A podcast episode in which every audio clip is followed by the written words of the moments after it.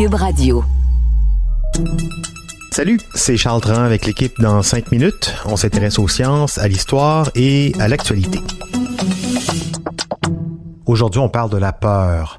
On est en pleine saison d'Halloween. On aime bien, euh, en cette période, regarder quelques films d'épouvante, ou pas d'ailleurs, parce que ces films usent et abusent d'un ingrédient que tout le monde n'apprécie pas nécessairement, les fameux sursauts d'effroi, ou « jump scares » en bon français. C'est l'effet « bouh », un cri qui nous prend par surprise, une présence menaçante qui débarque, un chat qui bondit, et pour la plupart d'entre nous, ça ne manque pas, le rythme cardiaque monte en flèche, parfois jusqu'à nous faire crier et bondir de notre siège.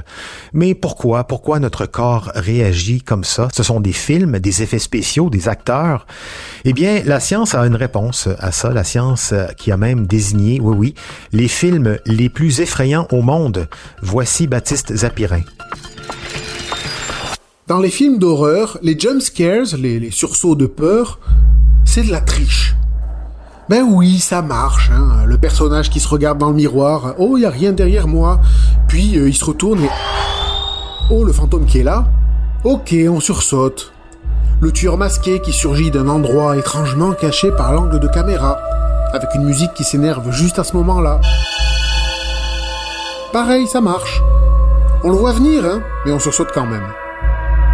Mais c'est de la triche, parce que le film, en fait, il ne nous fait pas vraiment peur, il se contente plutôt de nous surprendre, le plus brusquement possible, pour activer notre instinct de survie.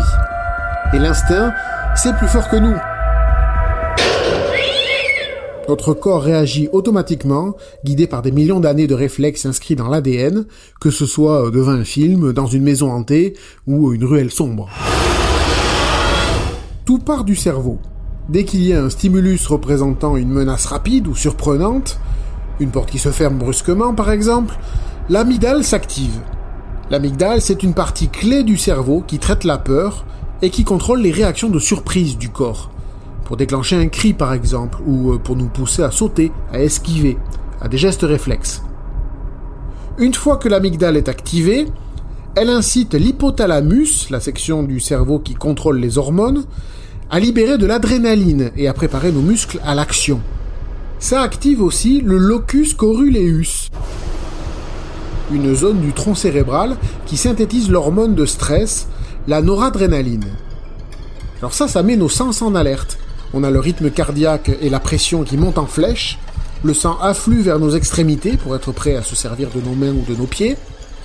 Nos pupilles s'agrandissent aussi, pour capter autant de lumière que possible et bien voir ce qui nous tombe dessus.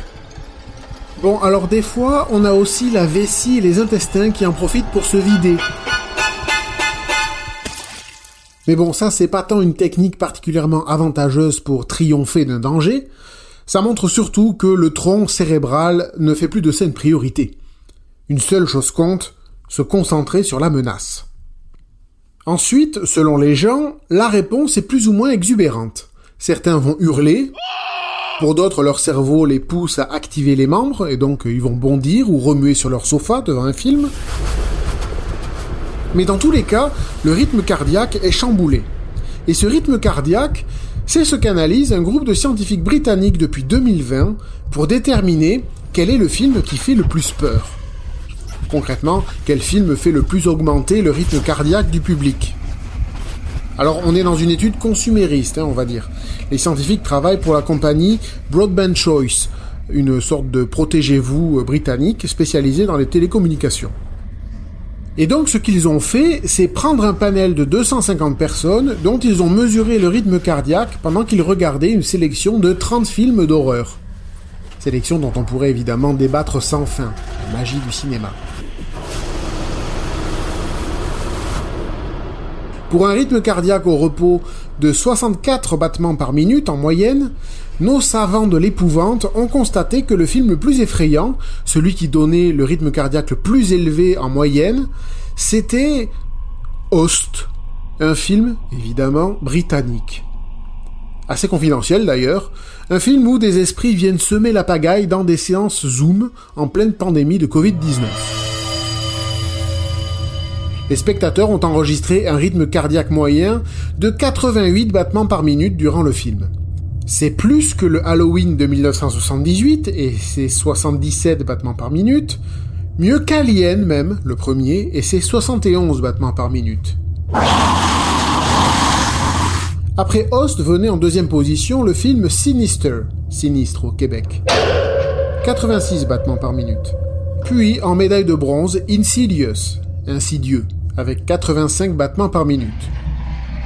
Mais ce film-là, il a la palme d'or de la scène qui a fait le plus bondir les cœurs des spectateurs, qui, à un moment donné, frappait à cent trente-trois battements par minute.